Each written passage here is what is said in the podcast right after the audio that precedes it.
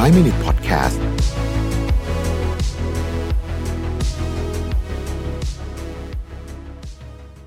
สวัสดีครับ 5 minutes นะครับ คุณอยู่กับประวิทานุสาหะครับ วันนี้บทความจากนิกวิกโนนะครับ ชื่อว่า four habits of emotionally balanced people นะครับคำว่า emotionally balanced นี่ไม่หมายความว่าคุณมีอารมณ์ที่แบบสมดุลหรือว่า เออแบบไม่ไม่ไม่ไม่โกรธไม่อะไรเลยตลอดเวลาไม่ใช่ไม่ใช่นะครับ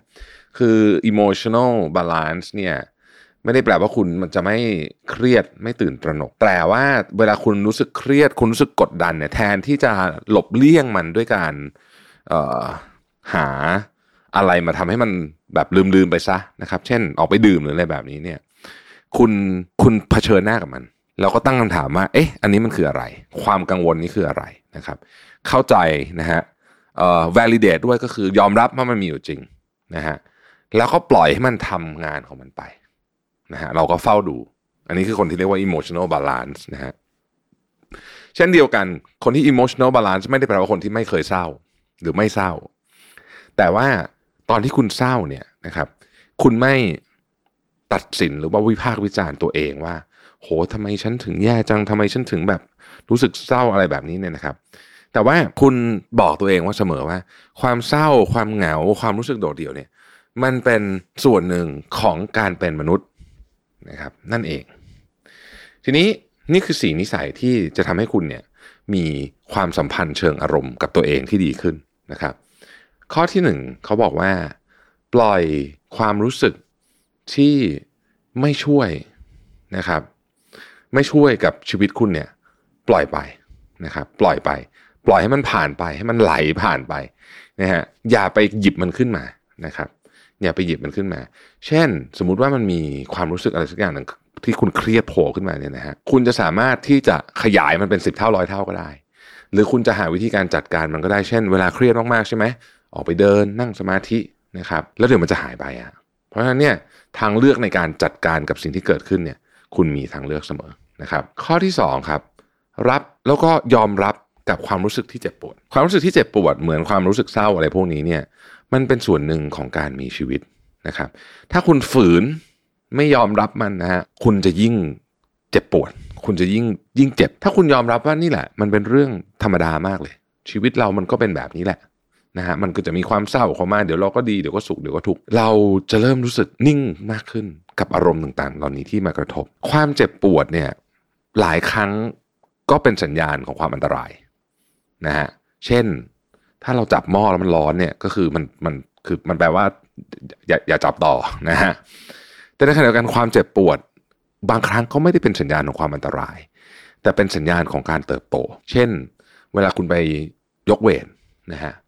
วันรุ่งขึ้นคุณจะระบม แต่นั่นแหละคือกล้ามเนื้อมันถูกสร้างขึ้นมานั่นเอง ความรู้สึกหรือว่า หรือว่าอารมณ์ของเราเป็นแบบนี้เหมือนกัน บางครั้ง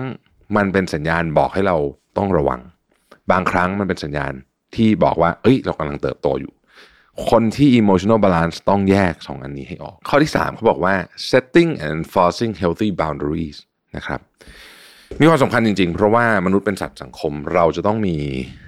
ขอบเขตที่ชัดเจน อย่าให้ใครมามาเอาเปรียบ หรือว่ามา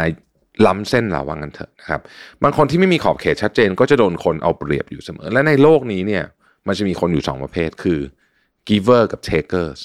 ถ้าเกิดคุณอยู่ในโลกของ takers นะฮะ คือเขาก็จะเอาแต่ของจากคุณเนี่ย ชีวิตคุณมันก็จะเหนื่อยแล้วก็ลำบากมากนะ แล้วคุณก็จะไม่มีความสุขเลย คุณอยู่ในสังคมของ giver ก็จะมีแต่คนให้กันซึ่งกันและกันนะฮะ มันก็จะเป็นอีกแบบหนึ่ง แต่ไม่ว่าคุณจะอยู่ในที่ไหนก็ตามเนี่ย เราต้องมีขอบเขตที่ชัดเจน ขอบเขตที่ชัดเจนว่าแบบนี้เราให้คนอื่น อนุญาตให้คนทำแบบนี้กับเราได้ และบางอย่างไม่ได้นะครับ สิ่งสำคัญเกี่ยวกับการสร้างขอบเขตที่ชัดเจนก็คือการสื่อสารครับ การสื่อสารเนี่ยนะครับ ต้องสื่อสารแบบตรงไปตรงมา แล้วก็ด้วยความเคารพซึ่งกันและกันนะครับ เราต้องชัดเจนในเรื่องนี้นะฮะข้อที่ 4 ก็คือ prioritize self care นะครับ ก็จะมีเรื่องพวกนี้ขึ้นมาอยู่เสมอๆก็คือว่า เราจะพบว่าอารมณ์ของเราเนี่ยมันเกี่ยวข้องกับการดูแลร่างกายโดยตรงเลยนะครับ ไม่ว่าจะเป็นการนอนการกินนะครับ ชีวิตสังคมของคุณนะครับ เรื่องของงานอดิเรกนะครับ แล้วก็เวลาที่ให้กับจิตวิญญาณ หรือว่าให้กับการอยู่กับตัวเองนะครับ ไม่ว่าจะเป็นการเขียน journal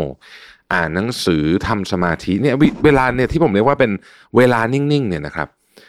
เริ่มหายากขึ้นทุกทีนะในยุคใหม่แบบเนี้ยเราลองสังเกตดูสิว่า เรามีเวลานิ่งๆอยู่กับตัวเองจริง ๆ เลยอะที่ไม่ได้ต้องคิดเรื่องงาน ไม่ได้ดูทีวี ไม่ได้เล่นมือถือ ไม่ได้คุยกับใครเนี่ยนะฮะวันหนึ่งเนี่ยกี่นาที เวลาเหล่านี้สำคัญครับ มันเป็นการกำจัดขยะในหัวเรา ถ้าเราอยากจะเป็นคนที่ emotional balance เนี่ยต้องหาเวลาทำพวกนี้มากขึ้นนะครับ การนั่งสมาธิน่าจะเป็นสิ่งที่ทำได้ง่ายที่สุดแล้วล่ะผมว่าเราก็มีประโยชน์มากๆด้วย ขอบคุณที่ติดตาม 5 minutes นะฮะเราพบกันใหม่พรุ่งนี้ สวัสดีครับ 5 Minute Podcast